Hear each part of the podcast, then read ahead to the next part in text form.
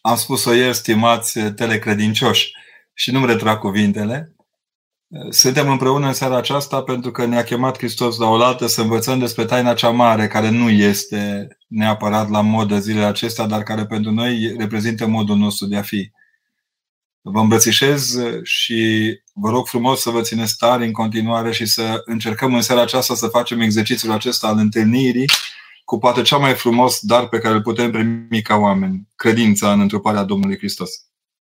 Suntem chemați împreună să trăim în zilele acestea la înjumătățirea prasnicului postului, pentru că atunci când postești cu adevărat prăsnuiești în toate, la jumătate ne întâlnim cu această minune a bunei vestiri, cu acest mod cu totul pedagogic și didactic al lui Dumnezeu de a ne vorbi și de a ne dărui vederea cărnii lui în mijlocul vieților noastre. Sunt convins că știți Evanghelia de astăzi, dar îngăduiți să o recitim împreună din Evanghelia de la Luca, doar așa și pentru bucuria de a avea încă o poveste de seară pentru cei mici, dacă vreți, și pentru cei mari de o potrivă. Ne spune Evanghelia că în a șasea lună a fost trimis, e vorba de Evanghelia de la Luca, capitolul 1, începând cu versetul 26, Ni se spune că în a șasea lună a fost trimis îngerul Gabriel de la Dumnezeu într-o cetate din Galileea, al cărui nume era Nazaret. Către o fecioară logodită cu un bărbat ce se chema Iosif din casa lui David, iar numele fecioarei era Maria. Și intrând îngerul la ea a zis, bucură-te ceea ce ești plină de har, Domnul este cu tine, binecuvântată ești tu între femei. Iar ea văzându-l s-a tulburat de cuvântul lui și cugeta în sine ce fel de închinăciune poate fi aceasta. Și îngerul i-a zis, nu te teme, Marie, că ai aflat har la Dumnezeu. Și iată, vei lua în pântece și vei naște și fiu și vei chema numele lui Isus. Acesta va fi mare și fiul celui preanalt se va chema și Domnul Dumnezeu îi va da lui tronul lui David, părintele său. Și va împărăți peste casa lui Iacov în veci, împărăția lui nu va avea sfârșit. Și a zis Maria către înger, cum va fi aceasta de vreme ce eu nu știu de bărbat? Și răspunzând îngerul i-a zis, Duhul Sfânt se va pogorâ peste tine și puterea celui prea înalt te va umbri, pentru aceea și Sfântul ce se va naște din tine, Fiul lui Dumnezeu se va chema. Și iată, Elisabeta, rudenia ta, a zămislit și ea fiul la bătrânețea ei și aceasta este a șasea lună pentru ea cea numită stearpă. Că la Dumnezeu nimic nu este cu neputință. Și a zis Maria, iată roaba Domnului, fie mie după cuvântul tău și îngerul a plecat de la ea. A plecat îngerul și a rămas bebelușul. A rămas acolo în pântecele de catedrala Maicii Domnului cel ce avea să fie hirotonit arhiereu ceresc de către tatăl în pântecele fecioarei. E unul dintre oparele vechi ale Bizanțului pe care din nefericire îl cântăm mai puțin și mai puțin atenți câteodată, care ne arată odată în plus cât de important era pentru oameni să înțeleagă ceea ce le vestea biserica. În vremurile acestea de cumpără, mie mi se pare că avem aici câteva ancore în care ne putem constitui nădejdea noastră și să ne putem reactiva într-un fel sau altul bucuria aceasta pe care o avem prin darul lui Dumnezeu în mijlocul nostru. Cred și mărturisesc că suntem împreună și într-o taină a, a răbdării noastre, a modului nostru de a ne trăi viețile și de a ne uh, bucura viețile. Vreau să vă spun că dintre multele întâmplări ale zilelor acestora, Poate cea mai importantă este aceasta, a nădejdii că Maica Domnului nu ne lasă. De aceea, de exemplu, Paraclisul Maicii Domnului, Acatistul Maicii Domnului este la îndemâna noastră și este cuvânt cu putere multă. Dar sunt și cuvintele acestea de Scripturii. Dacă noi așteptăm cu atâta greutate să fim izbăviți de boala ce bântuie lumea, cum va fi fost pentru evrei să aștepte izbăvirea prin venirea lui Mesia? Îi vedem până astăzi foarte tulburați și foarte atenționați în viețile lor de așteptarea aceasta mare a lui Mesia. Vă dați seama că în, în întruparea Mântuitorului avem și răspunsul la, această, la acest oftat de așteptare. Când Maica Domnului spune, fie mie după cuvântul vostru în pace, de fapt oftează iadul deopotrivă cu raiul. Iadul nu, nu dușmanul cel de apurure al firii omenești, ci oamenii aceia care n-aveau altundeva unde merge. Cei despre care ni se spune că din când în când, ne spune Mântuitor așa de, aș îndrăzni să spun, simpatic și pedagogic, din când în când mai schimbau câte o vorbă cu Avram și cu cei din sânul lui Avram, un pic supărați că nu li se împlânt și lor în inimă dulceața pe care o simțeau cei care se aflau în sânul lui Avram. Praznicul Bunei Vestiri este un praznic care vine de departe. Există în toată teologia Vechiului Testament un fir roșu. Țineți minte cum își numesc Adam și Eva copiii, cum își numesc cei de după Adam și Eva copiii, cum în repetate rânduri toate, tot poporul aștepta să se nască cineva dispus să primească de la Dumnezeu această, hai să-i spunem, sarcină binecuvântată de a naște în mijlocul poporului pe, pe Hristos, pe Mesia, cel care să poată să vindece la un moment dat și să ridice blestemul cel de demult. Tot poporul Israel era așa, oarecum concentrat pe ce ar putea face, pe ce ar putea trăi, pe ce ar putea să împlinească și legea, inclusiv rigoriștii aceia ce aveau la un moment dat chiar să judece pe Hristos. Trăiau din această lege a așteptării. Pentru mine este frumoasă întâlnirea aceasta dintre înger, dintre Arhanghel și Maica Domnului și pentru că pune punct oricărei învârtoșări, oricărei încruntări în așteptarea lui Mesia. Ne arată că fecioria Maicii Domnului, frumusețea ei este cea care atrage și fecioria ei curată. Ce auzim noi din partea Maicii Domnului, acest minunat schimb, acest dialog între ea și Arhanghel, nu este în mintea unei fetițe simple luate de pe stradă, ci a unui copil care a fost crescut să fie Fecioara fierosită lui Dumnezeu. Țineți minte, în viața Maicii Domnului și Sfântul Maxim Mărturisitorul ne pune la îndemână vieți ale Maicii Domnului de mare valoare și nu numai ele, face o sinteză cam cum face Sfântul Ioan Damaschinul cu dogmatica întreagă. El ne povestește cum dusă la templu ceva mai târziu decât ar fi trebuit, uh, Ioachim o ține mai mult acasă ca orice tată pe copil. Și Ajunsă la templu, Maica Domnului atrage atenția oarecum exact prin inteligența aceasta de care dă dovadă și acum, în Evanghelia de astăzi. De o inteligență pozitivă, rodnică. Țineți minte că dinspre, din viața Maicii Domnului se spune că uh, de fiecare dată când s-au împărțit între fetele din echipa ei de lucru ce au de făcut pentru templu, Maicii Domnului a venit misiunea aceasta de a, de a țese dvera care desparte Sfânta de Sfânta Sfintelor mă voi opri un pic și am să fac o paranteză pătrată. Am auzit foarte des, mai cu seamă la cei care uh, se împănează cu scriptură, se împănează cu citate, că nu se spune nimic despre nașterea Maicii Domnului în, în scriptură. E cert, dar nici despre, despre moartea ei nu știm nimic din scriptură.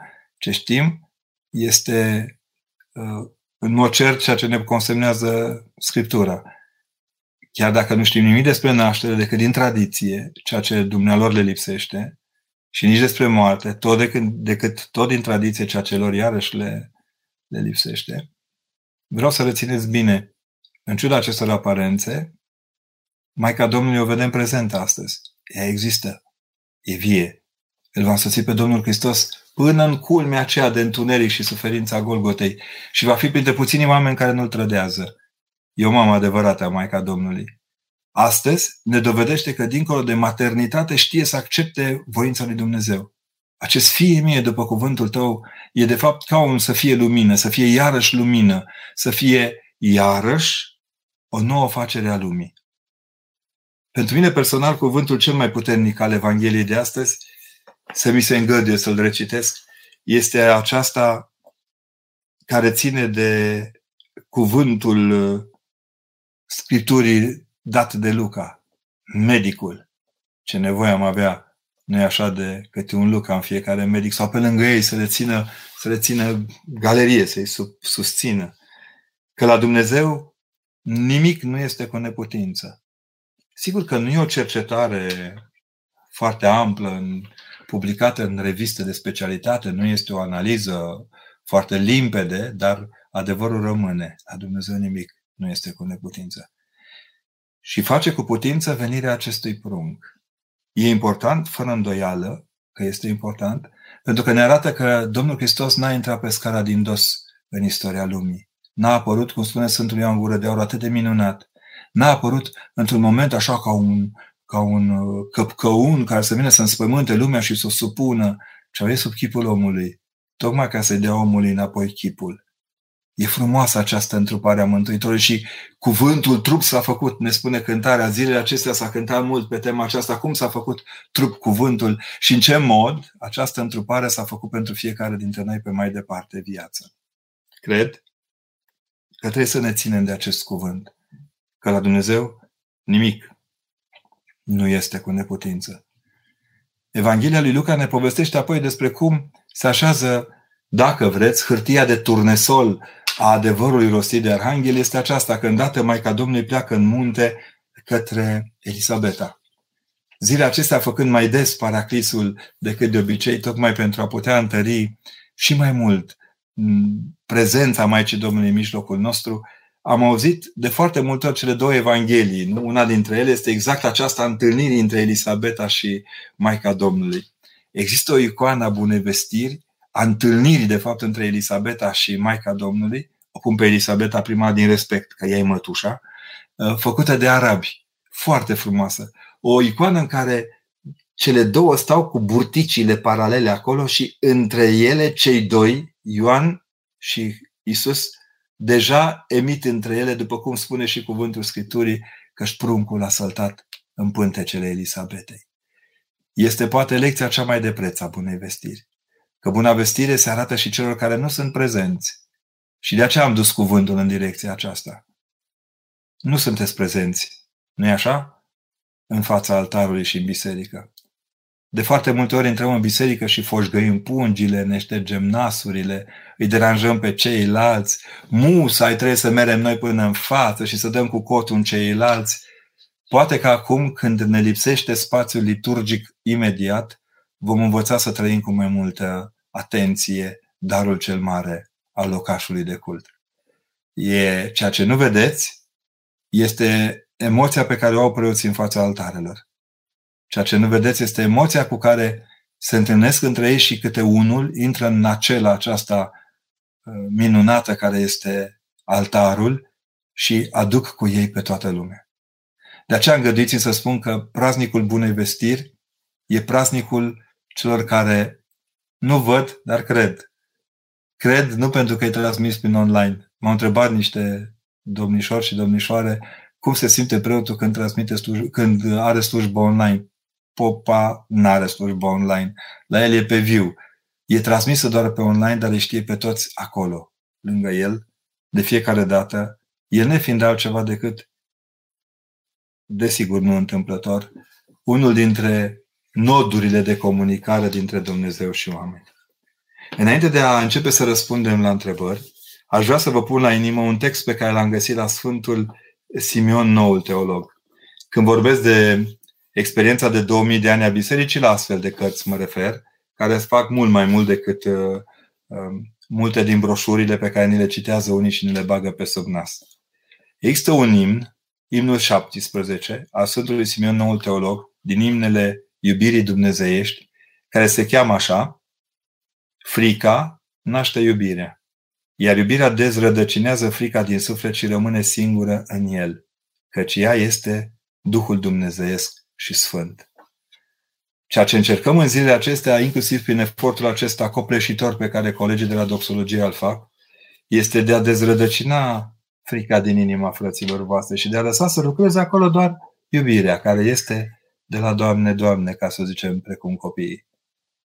I-ați văzut că s-au pornit iarăși pe biserică, sunt convins că ați remarcat, să nu vă temeți, e dreptul lor de a ne călca în picioare atunci când nu ne facem datoria. E dreptul lor de a ne călca în picioare și când ne facem datoria. Dar noi nu lucrăm după dreptul acesta, ci după această poruncă. Frica naște iubirea, iar iubirea dezrădăcinează frica din suflet și rămâne singură în el, că ceea este Duhul Dumnezeiesc și Sfânt. Îmi îngânduie acum să încep să-mi arunc ochii pe multele, foarte multele întrebări primite și să începem să răspundem. Petruța spune așa, s-a închis Sfântul Mormânt poate fi un motiv de, mi-a furat uh, redactorul întrebarea, poate fi un motiv de, îl rog pe Ștefan să mai trimit o dată. Violeta întreabă dacă sfârșitul lumii este aproape ca să moștenim viața veșnică împreună cu Dumnezeu, cum trebuie să ne pocăim? Cum trebuie să ne pocăim tot timpul? Cu frica alungată prin iubire din uh, inimă. N-ar trebui să ne temem în halul ăsta, ci ar trebui să înțelegem că e o soluție până la urmă pocăință la tot ceea ce trecem. De altfel, în rugăciunile multe ale bisericii din zilele acestea, uh, cuvântul pocăință apare cel mai des. Ce să fac în această perioadă dacă familia este în dezacord cu credința mea? Uh, chiar dacă stați cu ei în casă, trebuie să aveți un colț în care dezacordul lor nu va atinge. Colțul e vârful inimii acolo. Noi purtăm credința nu doar ca pe un panaș exterior, ci și ca pe un dar pe care Dumnezeu ne-l pune la dispoziție și ca să trăim bucuroși aceste întâlniri cu Mântuitorul Hristos, mare parte dintre ei fiind uh, în sine uh, parte integrantă a acestei rezistențe la astfel de presiuni. Uh, nu mai pot ajunge sâmbătă la pomenirea pentru cei adormiți. Ce să fac? Să-i pomeniți de acasă. Biserica este mult mai largă decât pare, să știți, pentru că ea ne îngăduie pentru morții noștri să ne rugăm. Dacă luați saltirea și acolo la canieț, după catisme, acolo sunt rugăciuni pentru cei adormiți. Rostiți-le pe acelea și rostiți-le cu bucurie, rostiți-le știind că vă apropiați de cei plecați. Și dacă vreți să faceți milostenie, faceți cu un cuvânt bun. Sunați pe cineva care are nevoie să povestească, să-și verse năduful. Să-și verse năduful. Este posibilă spovedania prin telefon sau pe internet? Mm, o să aflăm în curând, mi-e teamă. Uh, sigur că este posibil, dar nu cred că este decât uh, o situație de criză. Este un mod de a comunica, nu de a comunia. Uh, termenii sunt apropiați, dar sunt mai, mai greu. Cei care sunt botezați în Biserica Ortodoxă, dar cred în ereziile combătute de cele șapte sinoade, reîncarnare, ecumenism, karma, mai țin dreapta credință ortodoxă sau au picat în erezie? Sunt un pic duși Uh, din orizontul credinței, dar nu trebuie judecați, trebuie ajutați. Ovidule, jumătate din oamenii pe care noi îi știm în viețile noastre, uh, slavă Domnului, merg înainte cu conștiința limpede că se apropie prin ortodoxie de Dumnezeu. Altă jumătate, care e tot mai largă în ultima vreme, trec prin astfel de încercări și ca să-și lămurească credința. Dacă la capătul încercărilor de a-și descoperi credința, descoperă niște acrituri care nu-i primesc înapoi ce avem de făcut. Nu avem decât să ne rugăm pentru ei a revenit întrebarea Petruței, s-a închis Sfântul Mormânt, poate fi un motiv de îngrijorare? Eu zic că uh, poate fi încă un deget ridicat. Atenție! Uite ce ați avut și l-ați transformat în punct de pelerinaj turistic și atât. Petruța, Morm- Sfântul Mormânt nu se mai închide niciodată, slavă Domnului. Când s-a dat piatra de la gura mormântului deoparte, am văzut că a înviat Hristos și asta nu poate fi întors înapoi. Restul sunt locuri. Locuri. Ați trecut prin multe, ne credeți pregătiți ca biserică pentru, ne, ca biserică pentru necazurile care se petrec zilele acestea. Dacă ne facem curaj să și vorbim ce știm, da, avem de mărturisit. Eu zic că ajunge să ne tot simțim tot timpul în defensivă. Mi-au spus niște domni și domnișoare că mă simt în defensivă și am zis că după momentul colectiv și după momentul referendum ca preot tot timpul voi fi în defensivă, că una spun și alta traduc ei. E bine să fiți cu mint și bucuroși. Aurel, uh, Aurelia, ce să facem dacă am programat nunta sau botezul în perioada următoare? Să așteptați și să reprogramați. Eu știu ce, că se pregătește un act prin care se vor îngădui mai multe zile de cununie și de botez. Bebelușii sperăm să nu crească prea mari în perioada asta, să nu-i putem pune în cristelnițe. Deci, Dan mă întreabă cum e acasă, părinte, e cum să stai în casă în ziua când este începutul mântuirii umanității. Dan, eu am avut șansa că fiind de servici la catedrală săptămâna aceasta am slujit Dumnezeiasca liturghie. Și să știi că dacă nu eram, făceam un acatist al bunei vestire acasă, pentru că acasă nu poate fi crunt niciodată. Acasă ești cu ai tăi, e golful de pază și de pace. Eu zic să nu exagerăm. George zice săracul că sunt un om minunat. Mulțumesc, George. Și am o observație dacă se poate. De ce are Dumnezeu a permis ca acest virus să lovească cel mai rău în inimă și în mijlocul catolice? Nu exagera. În China sunt de toate, în Spania la fel, în Franța la fel. Nu. Eu cred că și pe noi ne așteaptă un val teribil și nu e bine să fim orgolioși în vremurile acestea. În vremurile acestea. Azi m-a rugat la paraclisul de la catedrală, în timpul paraclisului, pentru familiile celor care au murit, indiferent de națiune, confesiune și orientare terminăm măcar câteva zile, luați post, vă rog eu frumos, vindecați-vă să-i judecați pentru ceea ce cred. Cum să ne raportăm la rodele care ajung în țara din străinătate? Greu, dificil, dar trebuie să o faceți și să-i primiți cu dragoste, încercați să-i ajutați, vă rog mult, duceți-le punga aceea în două pungi, ați văzut cum se duce, da? o pungă încă, încă o pungă, luați punga murdară, dați-o pe cea curată, ajutați-i. Fiți mâna lui Dumnezeu pentru ei, nu sunt niște străini. Uh, doamna Elena spune că am o bibliotecă foarte frumoasă. Să rămână, am mutat un pic filmările dintr-un colț în celălalt și ca să le arăte la care tot comentau că am bani. că n-am bani, am cărți, am o soție care mă iubește și de copii atât. Uh, mai mult nu dispun și le doresc succes. Mi-aș dori să vedeți ce am în spate, dar poate povestim odată cum se construiește o bibliotecă. Ce va trebui să facem dacă bisericile vor rămâne închise în săptămâna mare și inclusiv de înviere? Păi ne punem la mese, uite cum stăm acum și zicem prohodul toți și cântăm. Eu mi-aduc aminte de primul prohod cântat în, 1980, în 1990 după ce ne-am eliberat de sub comunism. Eram cu colegii mei din armată, câțiva sunt pe fir, acum știu sigur că e așa. Eram cu ei și ne-am luat niște prohoade de la biserica din, din sat, că noi trebuia să fim în gardă, nu pe drumuri și ne-am uitat la televizor la Patriarhie și când cânta la Patriarhie, cântam și noi în unitate, cânta la Patriarhie, cântam și noi cu ei. Uh, comuniunea slavă Domnului este peste firele noastre comunicaționale. Trebuie să avem curaj, curaj și un curaj uh, ca să-L forțeze pe Hristos să fie tot timpul împreună cu noi, să nu vă temeți. Ce, părinte, sunt însăcinată, zice Roxana, încerc să țin post o dată pe săptămână, pot lua dimineața aghiasma mai aceste zile în care e mai greu să ne spovedim și împărtășim cu toată dragostea. Eu cred, eu cred, eu cred că pentru mămici e și mai bine acum să uh, vă alegeți ritmul de postire care vă convine cel mai mult. Vă rog, întăriți-vă să nu vă fie rău, să nu vă fie, uh, să nu aveți niciun frison. Mâncați ce vă pică foarte bine și rugați pe bebe când vine să ne salute cu bucurie, că o să avem nevoie și de oameni vin, numai de, de știri despre morțile noastre. Deci, cum să mă rog ca Domnul să-mi împlinească dorința de a mă căsători, zice Dan. Duhovnicul mi-a recomandat o fată credincioasă cu biserica de vârsta mea. Măi, Dane, astea sunt... Biserica nu e agenție matrimonială, Dumnezeu să mă ierte. Dacă ție îți place fata, încearcă să gândești, vezi despre ce e vorba, bine? Nu te agita. Uh, noi nu avem o piață de desfacere în biserică, ci avem o... Noi, noi, noi în biserică, vezi, legăm cu nuniile, nu le desfacem. Uh, cum aș putea să mă rog pentru un păcat mare? Îmi pare rău și îmi doresc să-mi vindec sufletul. Deja, faptul că întrebați public e primul cuvânt al rugăciunii. Mă bucur foarte mult că v-ați spus problema. Să nu vă fie frică niciodată să recunoașteți înaintea lui Dumnezeu că uh, aveți curajul de a pleca mai departe în viață luând de la capăt. Succes, vă stăm alături, Diana, te pomenim cu drag. Cu toți mă întreagă dacă mi este teamă de ceva. Am și eu fricile mele, dar nu mă părăsc. Uh, cel mai teamă mi este de faptul că a crescut atât de mult ura între noi încât nici măcar creștinii nu ne mai respectăm iubirea. Mi este foarte greu să înțeleg ce se întâmplă cu noi. Mă doare inima pentru asta, sper să nu mă doară prea tare. Cred că avem nevoie unii de ceilalți și că teama asta ne poate face și tari. Eu am învățat foarte multe stând și uitându-mă la copiii de grădinițe care au probleme sau la copiii care au probleme în general în viața lor fie sunt bolnăviori, fie tot felul de... Să știi că sunt fragili, dar ei sunt puterea familiei lor. Acum noi suntem puterea familiei creștine. Um, doamna Carmen zice, Părinte, pentru oameni precum dumneavoastră și Maica Siluana mai ține Dumnezeu lumea, nu exagerați. Pentru Maica Siluana, în mod cert, m-am bucurat să o văd Uh, mi-ar place să o pot îmbrățișa prin ecran, dar nu e cazul, ne îmbrățișăm la liturghie, când o iau de fiecare dată acolo și o pun pe Maica Simoana, îi dau și un pupăcit, că vedeți că la pupatul Miridei nu s-a pus încă distanța socială, deși cred că trebuie. Um, cred că e nevoie să fim unii lângă ceilalți. Asta e lucrul cel mai important. Carmen, pentru asta e și, acesta e și motivul poveștilor pe care le citesc. Sper să vă placă, să nu vă întristeze.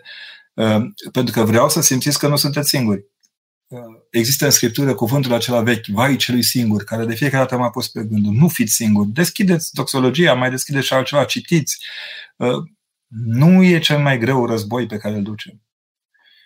Romeo zice, Părinte, cum trebuie să arate altarul nostru de acasă? Liniștit, cu minte și smerit. Scoate, scoateți afară toate farafastâcurile și toate chiciurile, să aveți o icoană frumoasă și pe voi. Altarul de acasă trebuie să vă aibă pe voi, cu rugăciunea voastră și cu toți ai casei.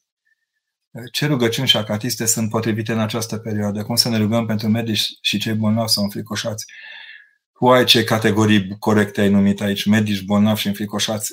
Cred că cel mai bine este acatistul Sfântului Nectarie, dar pentru cei de la Iași, de exemplu, că suntem la doxologie, cred că nu deranjează pe nimeni să citească acatistul Sfintei Paraschiva. L-am recitat azi dimineață și m-am impresionat odată în plus de forța pe care o emană cuvintele de acolo. Rugați-vă ca și cum ați fi primit. Dacă noi toți ne rugăm și am spune, a trecut coronavirusul, așa ar fi. Mai ne rugăm, dă, Doamne, să treacă, dacă se poate așa. Nu, a trecut.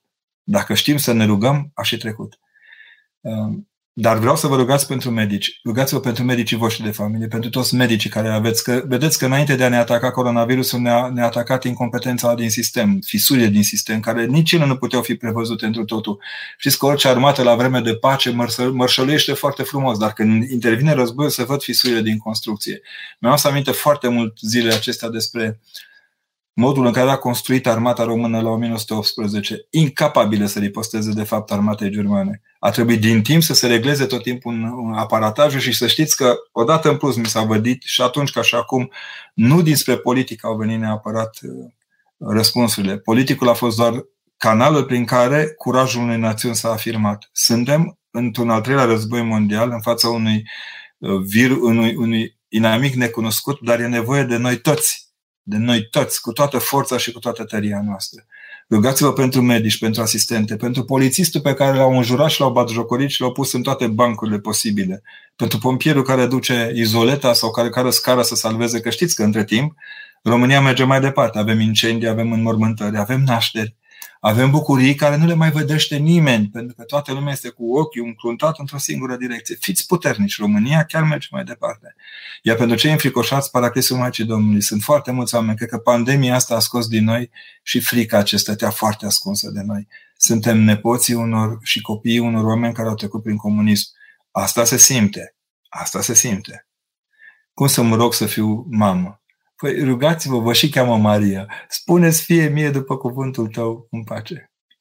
Zice, părinte, credeți că va, Cristian întreabă dacă eu cred că lumea va începe să-și întoarcă privirea mai mult spre Dumnezeu ulterior acestei perioade ca după timpul comunist. Dacă biserica va ști să facă față și să nu mai stea ascunsă după degete și să nu se împopoțoneze cu lipsă de acțiune, oamenii vor privi spre biserică ca și către o cetate de salvare. Trebuie să fim curajoși pe tema asta. Micșunica. Părinte, copilul meu are 15 ani, are o problemă de sănătate de când a descoperit că nu, că nu mai vrea să meargă la biserică. Ce să fac? Să-i spuneți că biserica e și pentru nesănătoși să se uite bine la mine. Bine, să-i spuneți părintele care e nesănătos, merge la biserică și e un pic mai bine.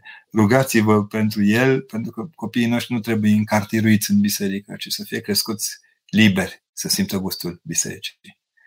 Ioana, cum știm că Dumnezeu ne ascultă rugăciunea? Nu știm. Asta e toată frumusețea. Că nu știm și din neștiința asta se naște insistența noastră pe rugăciune. Ioana, unor ne rugăm niște prostii mai mari ca noi. Nu e important să ne asculte rugăciunea, ci să împlinească adâncul din rugăciunea pe care o avem. Luiza ne spune așa, Părinte, sunt însărcinată și medicul nu recomandă să ies, iar eu mă tem să nu rămâne spovete și neîmpărtășite postul acesta.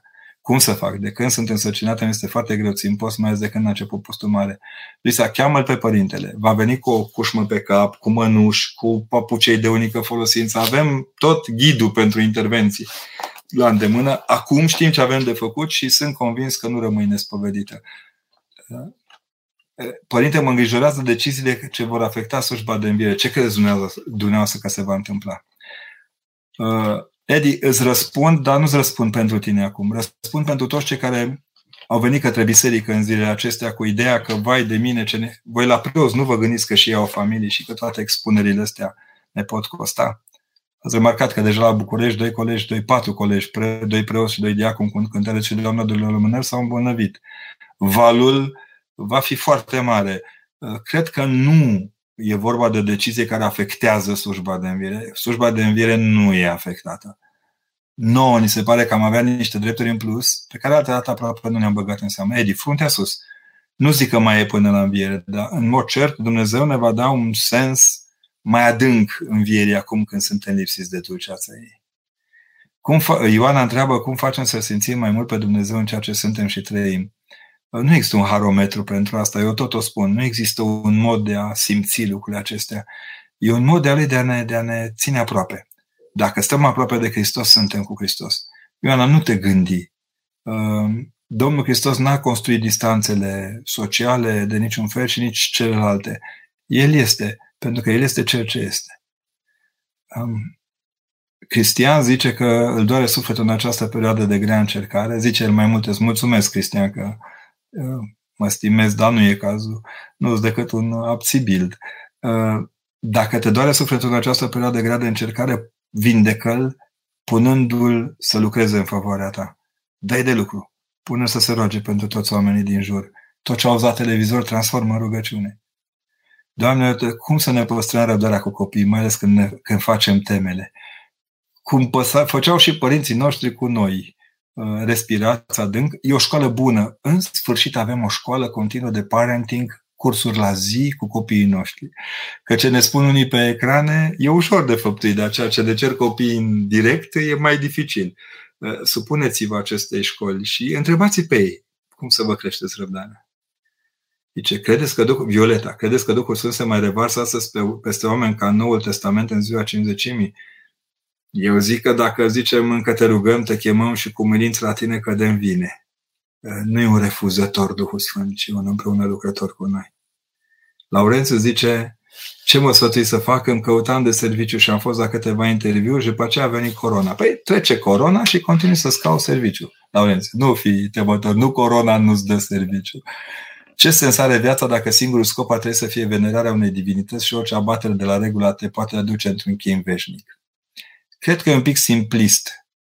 Uh, nu abaterea de la o regulă ne duce la chin veșnic, ci abaterea tocmai din căutarea acestui sens al vieții simioane. Scopul credinței nu este să te ține legat de un Dumnezeu, să idolatrizezi un Dumnezeu. Scopul credinței este să trăiești împreună cu Dumnezeu. Ori Hristos nu-i năzuros. Uh, nu-i pe legi care dacă te abați le-ai frânt. Noi oamenii le-am tradus așa poate pentru ușurința noastră. Am să mă îngădui la final să vă citesc un text care mie îmi place foarte mult, am descoperit, și recomand, o să vă arăt așa două, trei cărți ca lectură. Uh, o carte a lui Primo Levi, cei aleși și cei damnați. Am să vă citesc două, trei pagini apropo de asta și atunci sper ca răspunsul să fie întreg. Care este, Liviu, care este poziția dumneavoastră în raport cu Sfânta Taina Euharistiei săvârșită în weekend, fiind o posibilă care de transmitere a virusului? Eu înțeleg că sunt mulți oameni care își găsesc liniște atunci când se împărtășesc, dar nu rațiunea trebuie să primeze în această perioadă. Eu mi-am exprimat punctul de vedere, l-au tradus care fiecare cum a vrut, am spus-o și o spun de o mie de ori, cu maximă seriozitate. Credința noastră e în raport cu conținutul potirului nostru. Nu ne putem juca, și cred că cea mai bună soluție este cea pe care o avem acum la îndemână. Stăm cu minți și ne vedem de, de slujbă și nu mai expunem în niciun fel taina Euharistiei prin gesturi care, într-un fel sau altul, rănesc rațiunea de a fi a zilelor acestora. Dar, Liviule, eu am să-ți spun un lucru pe care îl simt adânc în inima mea și îl simt de două, trei zile de când primesc scrisori de la medici, de la asistente, de la unii dintre colegii care lucrează Uh, fără îndoială că acolo putea fi o posibilă sursă, deși astăzi Patriarhia a publicat în, în, uh, pe Bazilica un studiu foarte interesant făcut de, că tot ne plac nouă cercetătorii britanici, americani, de ei pe tema aceasta, dacă se transmite sau nu ceva prin Euharistie. Eu mă întreb, oare asta e cea mai de groasnică fisură din sistemul nostru de protecție? Zilele acestea, în seara aceasta, am ascultat ce se întâmplă la Suceava, am ascultat, știm ce se întâmplă la Obreja, știm ce se întâmplă de săptămâni întregi între medici. Mi-e teamă că se caută un țap ispășitor în afara familiei celei mari a țapilor ispășitori. Deci eu cred că rațiunea trebuie să primeze în această perioadă, și primat, este motivul pentru care, uite-te cum se educă biserica. Zeci, sute de ani am spus, veniți la rugăciune și acum îi rugăm pe oameni să stea acasă. Am vrut să-mi fac un banner cu stați acasă, dar am luat rușine ajunge că stăm acasă. Cum ne, Florian întreabă cum ne putem spovedi acum. Dacă sunteți într-o stare de boală foarte avansată sau este cineva în stare finală, se anunță preotul paroc și știe ce are de făcut, are un, un paragraf întreg într-un, într-un, discu, într-un comunicat al Patriarhiei. În rest, cred că ne va fi greu și cred că va trebui să învățăm împreună ce avem de făcut. Nu știu deocamdată cum se spovedește acum. Uh, se spovedește cu pocăință, cu părere de rău și cu mult curaj să te îndrepți. Asta e fundamental. Restul mai vedem. Ca metodă mai căutăm. Persoana care este pe patul de moarte cu cancer se mai poate vindeca, întreabă Elena. Medicii au dat termen, deja i-a trecut termenul. Ce putem face în continuare? Să aveți răbdare cu el care a rămas în viață. Sfidează un pic medicii, zici că nu vrea să-i deranjeze acum în perioada asta când sunt ocupați cu alții. Rugați-vă, Elena, rugați-vă și bucurați-vă că mai stă un pic. Știu cum e când suflă încă vreo două, trei zile un bolnav lângă tine. Bine? Să fiți puternici. Știu prin ce am trecut cu tatăl meu, știu prin ce am trecut cu fiecare dintre prietenii mei care s-au stins. Contează fiecare respirația lor. Luați de acolo nădejde. Care este linia de demarcație între grija pentru profilaxia recomandată și grija care se învecinează cu obsesia pentru prevenție? Luciane, doamna aceasta care a inventat polisa, uh, polidinul, era să zic polisanul, polidinul a spus că nu s-a spălat în viață atât de des pe mâini. Poate că e momentul să fim și noi în rândul... De, noi acum recuperăm nespălatul pe mâini de ani de zile. Ne spălam noi altfel pe mâini, dar e bine că acum le avem pe acestea. Nu există o linie, o linie decât în sufletul nostru și în viața noastră. Să nu deveniți obsesivi și ipohondri, pentru că se vindecă greu. Eu de aceea spun, criza aceasta este și o criză care se afectează mai mult psihicul nostru decât fizicul.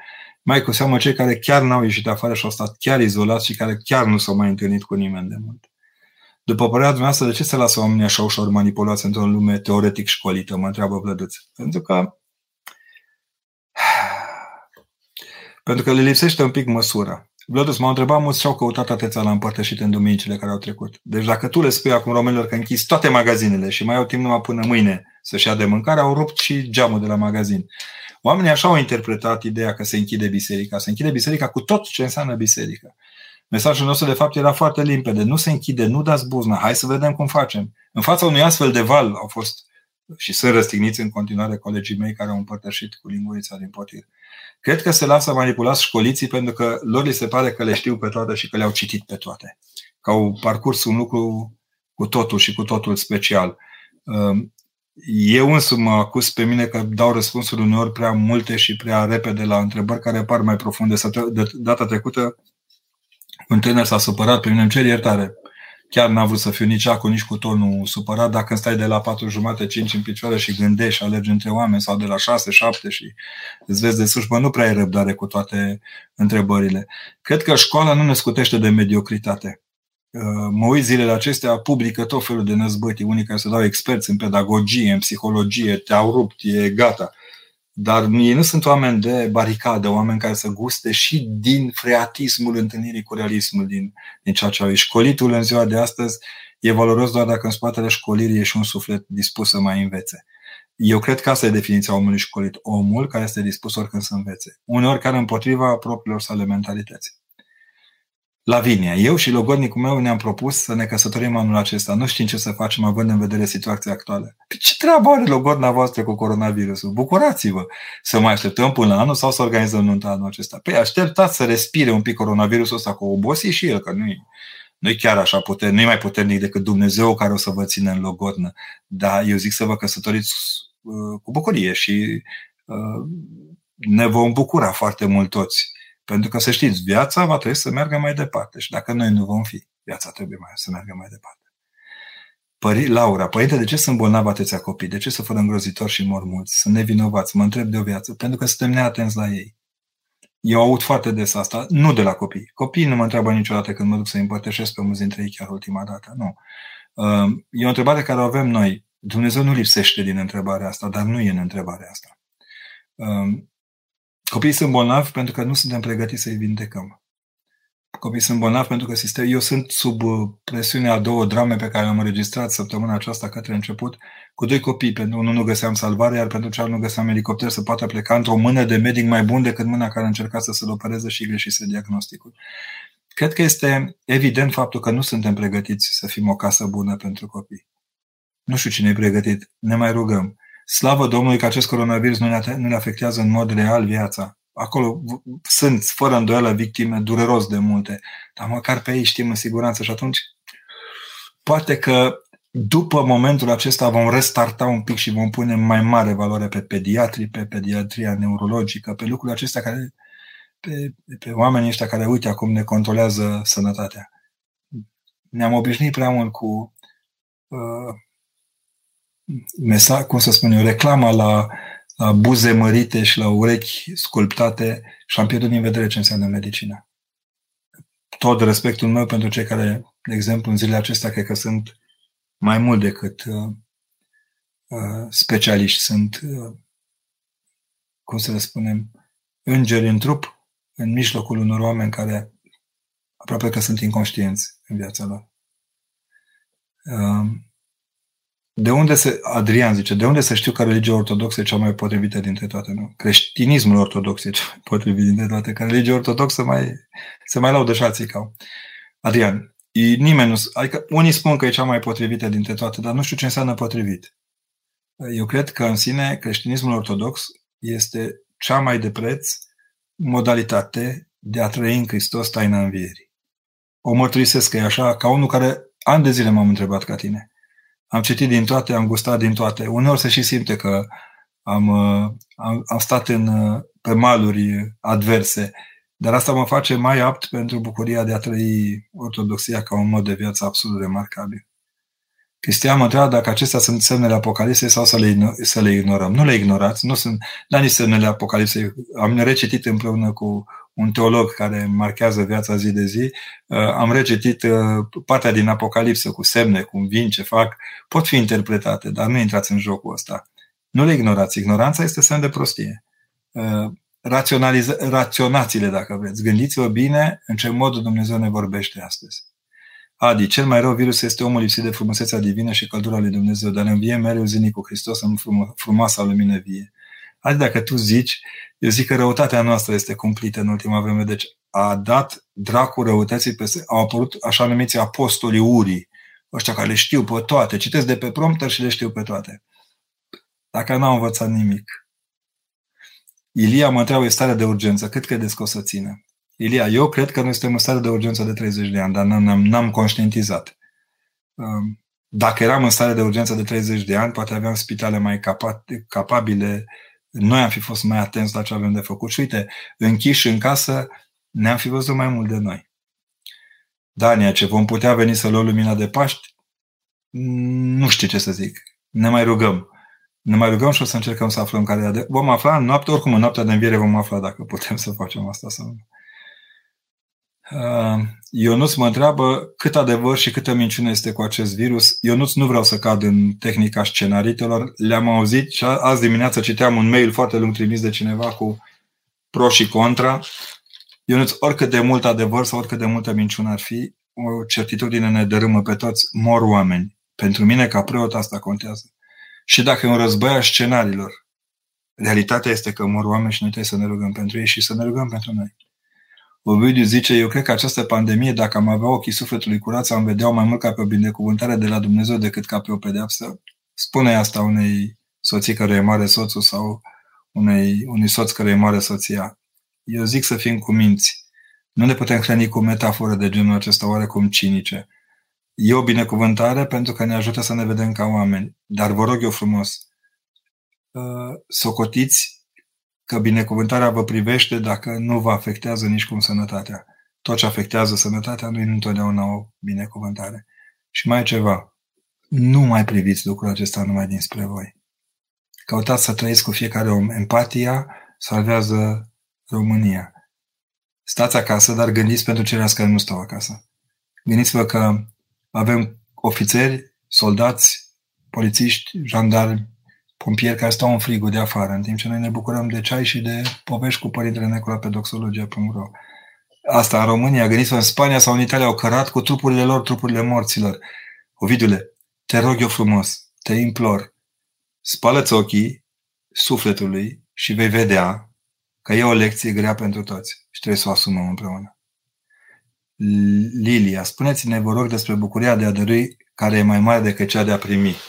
Um, nu cred că e cazul să dăm lecție acum, Lilia. Eu cred că pentru fiecare dintre noi este o oportunitate să fim oameni perioada aceasta grea prin care trecem și că, vezi, nu mai putem dărui neapărat material, dar dăruim un zâmbet, dăruim o încruntare, un... Uh, nu pot să scot limba că sunt uh, om serios, dar ceva care să-l bucure pe celălalt și să-l facă pentru 5 minute să uite. Eu cred că noi de vreo 43 de minute și 29 de secunde deși am vorbit despre coronavirus, am mai uitat de el un pic, ne-am mai eliberat și asta spune mult. Vă rog să primiți tot ce, de, ce vi se dăruiește cu o inimă deschisă. Ștefan îmi spune salutări din Brașovul dumneavoastră drag, să rămână. Cum să facem să dobânim mai multă răbdare cu copiii stând în casă zilele acestea? Lucian, te rog eu frumos, spui și eu ca ăla. Luciane, te rog, mai uite-te odată la copii, întreabă-i, mă, cum să fac să am răbdare cu voi? Și o să-ți spune, au o listă foarte lungă, crede-mă sper să ai de la 4 în sus, ca să vezi că răbdarea e importantă. Gândiți-vă ce listă de răbdare trebuie să aibă guvernanții care acum joacă părinților, care, rolul părinților care îți țin copiii în casă. Acolo să vezi belea. Cât de greu e ca preot, nu? Să le spui copiilor tăi, mulți dintre ei copii tăi preferați care vin slujbă de slujbă. Tu de acasă, stai acasă. Am avut un moment azi de dimineață când cineva mai în vârstă decât prevede legea era la plimbărică spre biserică și am zis, înapoi la căldurică. Trebuie să ne cenzurăm deplasările. Deci începe răbdarea. Ce părere aveți despre donarea de organe? Mă întreabă Bianca. Bianca, în momentul ăsta cred că nu se pune problema, dar uh, o să întrebăm ce părere are despre donarea de organe un om care a primit o inimă de la cineva sau un plămân sau un rinichi. Facem o carte și apoi vedem. Cum să petrecem această pandemie? Este o pedeapsă divină sau o încercare? Mă întreabă Alex. Alex, percepem această pandemie, eu petrecem, da, nu-i de la nimic altceva. Uh, percepeți-o ca pe o uh, lecție deschisă despre limitele noastre și despre omenia noastră. Atât. Mădălina, cum explicăm copilor situația actuală? Nu cred că e nevoie, ăștia mai informați ca noi vă dau scris. Uh, o mică domnișoară care îmi este foarte apropiată, sufletește, fiind fica unui foarte bun amic, preot, a spus că asta e primul, prima coroniță pe care nu o vrea nimeni. A spus-o și data trecută. Deci este, explică absolut remarcabil. Astăzi am stat de vorbă cu uh, niște părinți care au ceva mai mulți copii. I-am sunat, mi-am permis să fac o listuță așa mică, nu foarte mare. Și spuneau toți ce, ce, cum copiii le aduc informații mai de preț decât le aduce televiziunea, dacă vă puteți închipui. E drept că au copii de la 8 la 20 de ani. Dar copiii adevărați care își iubesc părinții și atunci ca să nu intre bunicii în teamă, le aduc informații corecte. Lucica ne salută din Portugalia, de la Lisabona și noi vă îmbrățișăm și ținem aproape. Florin mă întreabă, părinte, care sunt cei mai iubiți sfinței dumneavoastră? Un top 3. N-am topuri 3, chiar nu m-am gândit. Florine, eu o țin la sfinți pentru că mi sunt foarte apropiați și să știi că în ciuda faptului că unii spun că n-aș fi foarte duhovnicesc și nu vorbesc foarte duhovnicește, am câțiva care îmi plac teribil, dar uh, primul pe listă rămâne, rămâne Sfântul Ioan Gură de Aur. De la el am învățat să fiu atent nu doar la nuanțe, Andreea, să rămână părinte, cum poți menține o relație la distanță, mai ales în perioada asta, când băiatul e ocupat în cea mai mare parte a zilei, fiind și în ultimul an de facultate? Lasă-l un pic, lasă-l. În perioada asta, lasă-l un pic să respire, nu se va pierde, că n-are unde ieși din casă, bine? Coronavirusul salvează relația. Adică nu merge nicăieri, muncește și își încheie probabil licența, să-i dea Dumnezeu să, să reușească. Florin zice, sunt medic în Franța, nu mai așteptați minuni, suntem oameni și suntem depășiți, numai Dumnezeu ne poate salva. Deci tot aștept o minune să ne salveze Dumnezeu. Florin, eu sunt convins că medicii, indiferent de longitudinea și latitudinea unde profesează, sunt ei o minune. Sunt ei o minune. Când tu te duci la capul bolnavului tău și reușești să-i ameliorezi măcar un pic situația asta, el capătă o încredere pe care nu o dă nimeni altcineva. Du-te acolo și fă minuni. Dumnezeu îți poruncește așa și o voi împlini. Toți suntem pentru ceilalți o minune câte vreme reușim să le stăm alături. Și să știți că una dintre marile minuni ale lumii în care trăim este plecarea noastră dintre oameni. Nu e lucru cel mai grav care se poate întâmpla. Zice, Elena mă întreabă, zice, am o întrebare delicată. Soțul meu a primit ortodoxia și este greu să facă ascultare de el, mai ales în perioada apostolului când vine vorba de intimitate. Cum găsesc pacea?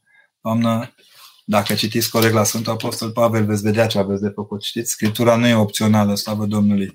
Încercați să stați de vorbă cu el. Și femeia, fiind bucurie bărbatului, să nu încalcă și nu întristează pe Dumnezeu. Andrei zice, Părinte este leac pentru nestatornicie în rugăciune și pentru nestatornicie în credință până la urmă. Andrei, în mod sigur, nu vreau să fiu rău, dar moartea le vindecă pe toate, pe de o parte, dar înainte de a muri ar fi bine să ne îndreptăm. Una dintre maicile duhovnicești care m-au crescut mai de copil, așa, între ale teologiei, era teribil de simpatică și îi tot spunea, Maică, uite ce pățesc, că nu mă pot aduna acolo, nu pot face asta. Și ea spunea ce nu e nicio problemă. Când îți fuge mintea de la rugăciune, te ridici în picioare și începi să bați metanii. Bați 12 metanii, te ridici, sau 4, sau 40, zice, dar nu sub 12. Și vezi dacă te poți concentra. Dacă nu te poți concentra, o iei de la capăt și zici, păi și câte metanii bag? Până termin. Adică până încep să te așezi. Nestatornicia înseamnă, nu e opusul uh, statorniciei. Nestatornicia e ceva din interiorul opusului statorniciei. Blădu zice așa, într-o societate modernă în care medicina nu se află la nivel înalt față de evul mediu, care a cunoscut bună multe boli grave, precum ciuma, moartea neagră, variola, holera, de ce omenirea se teme de un virus care nu este cu mult mai grav decât o simplă gripă? Mm, pentru că lumii moderne s-a vestit că este nemuritoare. Uh, uite-te unde sunt construite cimitirele de obicei, la marginea cetății, să nu mai vedem morții. Morții deranjează. Nu vedem reclame cu oameni bătrâni, decât la medicamente și la alte chestii. Uh, cred că e un șoc aducerea aminte a morții. Cred că ăsta e șocul cultural pe care l-a creat acest coronavirus. Luxandra, este regulă că îmi prepar singură împărtășania cu un preot care pune intenția de departe. Luxandra, bănuiesc că nu ești din Biserica Ortodoxă, dar eu cred că trebuie să-l întreb pe părintele ăla dacă e ok. Din punctul meu de vedere, uh, cum să spunem, liturghie prin satelit chiar cred că nu merg. Chiar dacă e bunăvoință acolo, cred că uh, e nevoie de mai mult. Să știți că, spre deosebire de alte lucruri, de data aceasta chiar mâna preotului e nevoie de mâna preotului. Ca la botez, ca la... Chiar e nevoie de mâna lui. Să atingă acolo. Chiar dacă ne spălăm înainte, punem mâna, ne spălăm după, dar e nevoie de mâna preotului. La noi a venit virusul cu o binecuvântare, ne vine a cincilea copilaș. E, uite, unde Mihail are și roadă bună coronavirusul ăsta, să fiți sănătoși și bucuroși, să mergeți mai departe cu fruntea sus și la penta să-i puneți nume de sfânt. Alexandru, să râd mâna toate gândurile bune din Frankfurt. Alexandru, îmbrățișare și să fiți sănătoși să ține stare acolo. Cristian, părinte, inițial vreau să mă transfer la seminariu, fiind clasa 10, dar toți copiii de acolo spun că nu merită și că e mare chin, referitor la regulamentul școlii și la ce a ajuns credința. Cristiana, eu sunt un popă care n-am făcut seminarul, uneori se simte, am budogărit-o mult pe mama că nu m-a lăsat să fac seminarul, dar acum trebuie să mă și eu alături de colegii Cred că sunt binecuvântări pe care nu le identificăm din start. Cunosc foarte mulți colegi de mei care au seminar și sunt niște somități, niște oameni absolut remarcabili. Dar cred că trebuie să stai în școală, să termini școala serios, fă o școală foarte bună și vei bucura pe Dumnezeu care locuiește nu așa, nu așa, nu doar în seminare, ci și în licee. Părinte, vă salut din Italia. Lucrez la o familie cu doi bătrâni, sper din tot sufletul să treacă această boală. Doamne ajută. Maria, te îmbrățișăm și noi și ne dăjnim același lucru. Uh, Camelia spune că sunt singurul preot care, mă, care o liniștește în perioada asta în plâns când ați vorbit la slujbă. Sunt din București. Camelia, dar nu e cazul să te liniștești numai la mine. Ascultă bine. Există pe frumosul ăsta de YouTube și de există cântări atât de frumoase. Eu mă liniștesc ascultând uh, nu zic ce grup, că nu-i frumos să le fac reclamă, deși Tronos e al bisericii. Uh, îi ascult cântând uh, pe cei de la Tronos, au câteva bucăți frumoase de la Doamne Femeia ce păcătuise sau de la din sâmbăta lui Lazar. Pentru mine, tot ce petrecem acum e sâmbăta lui Lazar. Suntem toți niște Lazari care vedem moartea și ne așezăm în ea. Doar anul trecut cu acordul celor, cu ajutorul celor de la Bazilica și cu Andrei Victor Dochia, prietenul meu de la Bucuria Credinței, uh, am putut să filmăm, dar n-am dat publică, n-am avut curaj. Uh, mormântul lui Lazar. Nu e ceva spectacular. Este de o simplitate remarcabilă ca orice act de înviere. Nu te teme. Ascultați bine, faceți un acatis către Sfântul Lazar și veți vedea că ne va împărtăși din bucuria lui de a-și vedea prietenul după ce și-a văzut moartea. Ce, Elena, părinte, ce cărți recomandați pentru adolescenți? Ce le place lor? Întrebați, nu mai dați în capul copiilor cu cărți care credeți că le plac. Aveam o doamnă care tot timpul îi ducea copilul niște cărți groase de astea de sfinți părinți cu... și a zis, băi, tanti, Dumnezeu să mă iertă, n un rând de acolo. Zice, cunoașteți un erou ortodox cu care s-ar putea identifica un fel de Harry Potter ortodox? Da, Pintea Viteazu, Mihai Viteazu, Ștefan cel Mare, puneți-le filmele astea faine cu voievozii noștri și îngăduiți-le să creadă că sunt niște oameni frumoși. Mi-a plăcea să ne spuneți o poveste de viață marcantă. În fiecare zi Corneliu spune asta, dacă asculți pe doxologia și nu doar, pun câte o poveste, toate sunt reale. Cățele din Ogorul cu îngeri s-au petrecut nu întru totul, că acum scriitorii mai umblă cu condeiul, dar uh, sunt acolo. Bianca ce cum se poate face o cununie religioasă dintr-un ortodox și Martorul Jehova? Mm. Nu prea. Nu prea. Eu zic să nu insistați. Și el nu trece la ortodox din cauza părinților lui. Atunci înseamnă că este mai mult însurat cu părinții. Atenție! Atenție că și la ortodox, între ortodox se întâmplă uneori să fie mai însurat cu părinții decât cu nevasta. Actung. Nu e bine. Antonia, părinte, ce sfat aveți pentru cei care își pierd locul de muncă? Cum vor mai trăi? Antonia, nu vă temeți. Eu sunt convins că după toată nebunia asta, va fi nevoie de voi înapoi. Um, nu știu dacă îmi permit eu să fac ca papa să recomand angajatorilor să nu vă dea afară, dar mă pot ruga ca angajatorul cel mare care este Dumnezeu să vă țină um, sărăcia mai spre bogăție. Să știi că eu cred că imediat după aceea va fi nevoie de voi acolo. Odihniți-vă! Sfatul meu cel mai bun este puneți mâna și vă odihniți să fiți apți de muncă.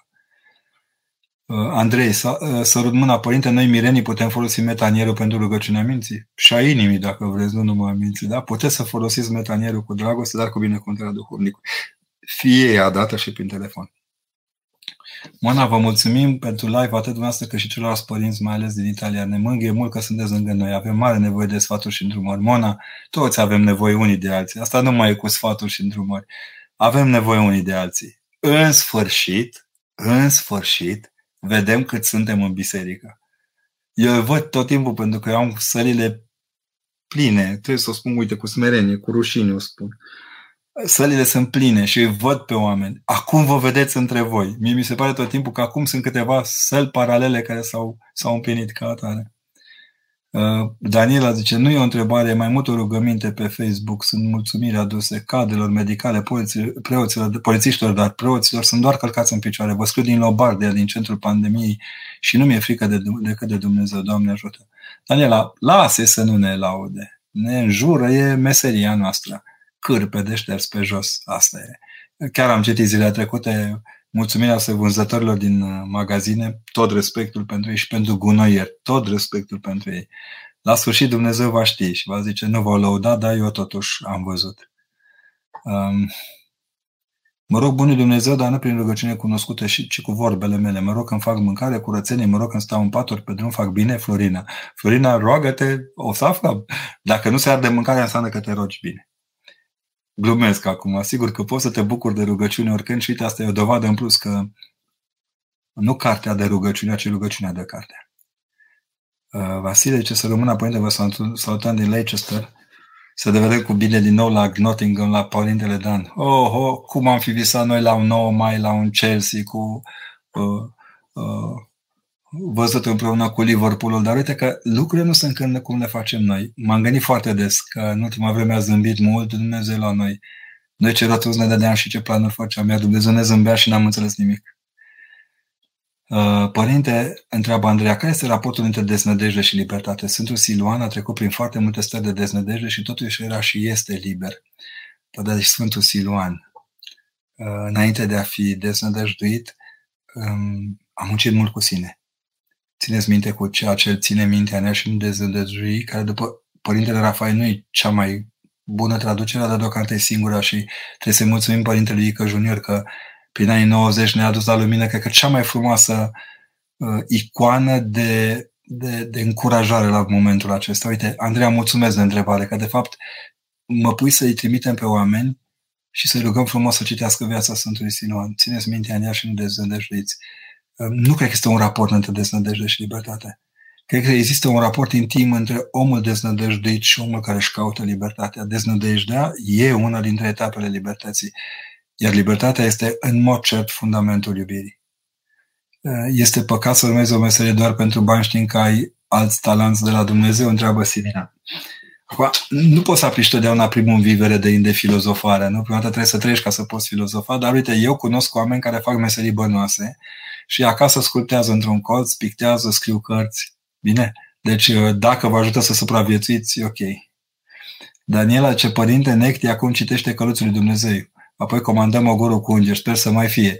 Și cântăm la pian, compunem piese. Bă, dar asta e Necti, adică să ne înțelegem. Necti este o tânără domnișoară din București, care acum cred că susține cu rugăciunea și cu flerul ei uh, întreaga familie, cu ceilalți buni. Și gătim biscuiți, ne jucăm, ne uităm la desene. Nu, lucru bun. E o parte pozitivă a COVID-ului, dar e bine să o ținem pentru noi. Să nu spunem că e ceva bun asta, că ne spinte că dacă aud. Este păcat să lucrăm duminica sau în zile de sărbătoare dacă este necesar la locul de muncă? Întreabă Alexandra, nici de cum. Eu însumi duminica lucrez la locul de muncă. Uh, Leonard, părinte, ce sfat aveți pentru copiii proveniți din centre de plasament? Să vă țineți tari și să aveți răbdare. Și încă ceva, când simțiți că ceilalți copii din jurul vostru care trăiesc în familii monoparentale sau sunt în instituții și pe care îi știți, dați alarmă dacă au nevoie. Biserica le poate sta alături. Eu sunt mândru de studenții de la teologie de la Sibiu că au reușit să ajute într-o situație de criză tot ceea ce se întâmplă la Valea Propului. Acolo e nevoie de noi. Fiți gata oricând. Acolo sunt copiii noștri.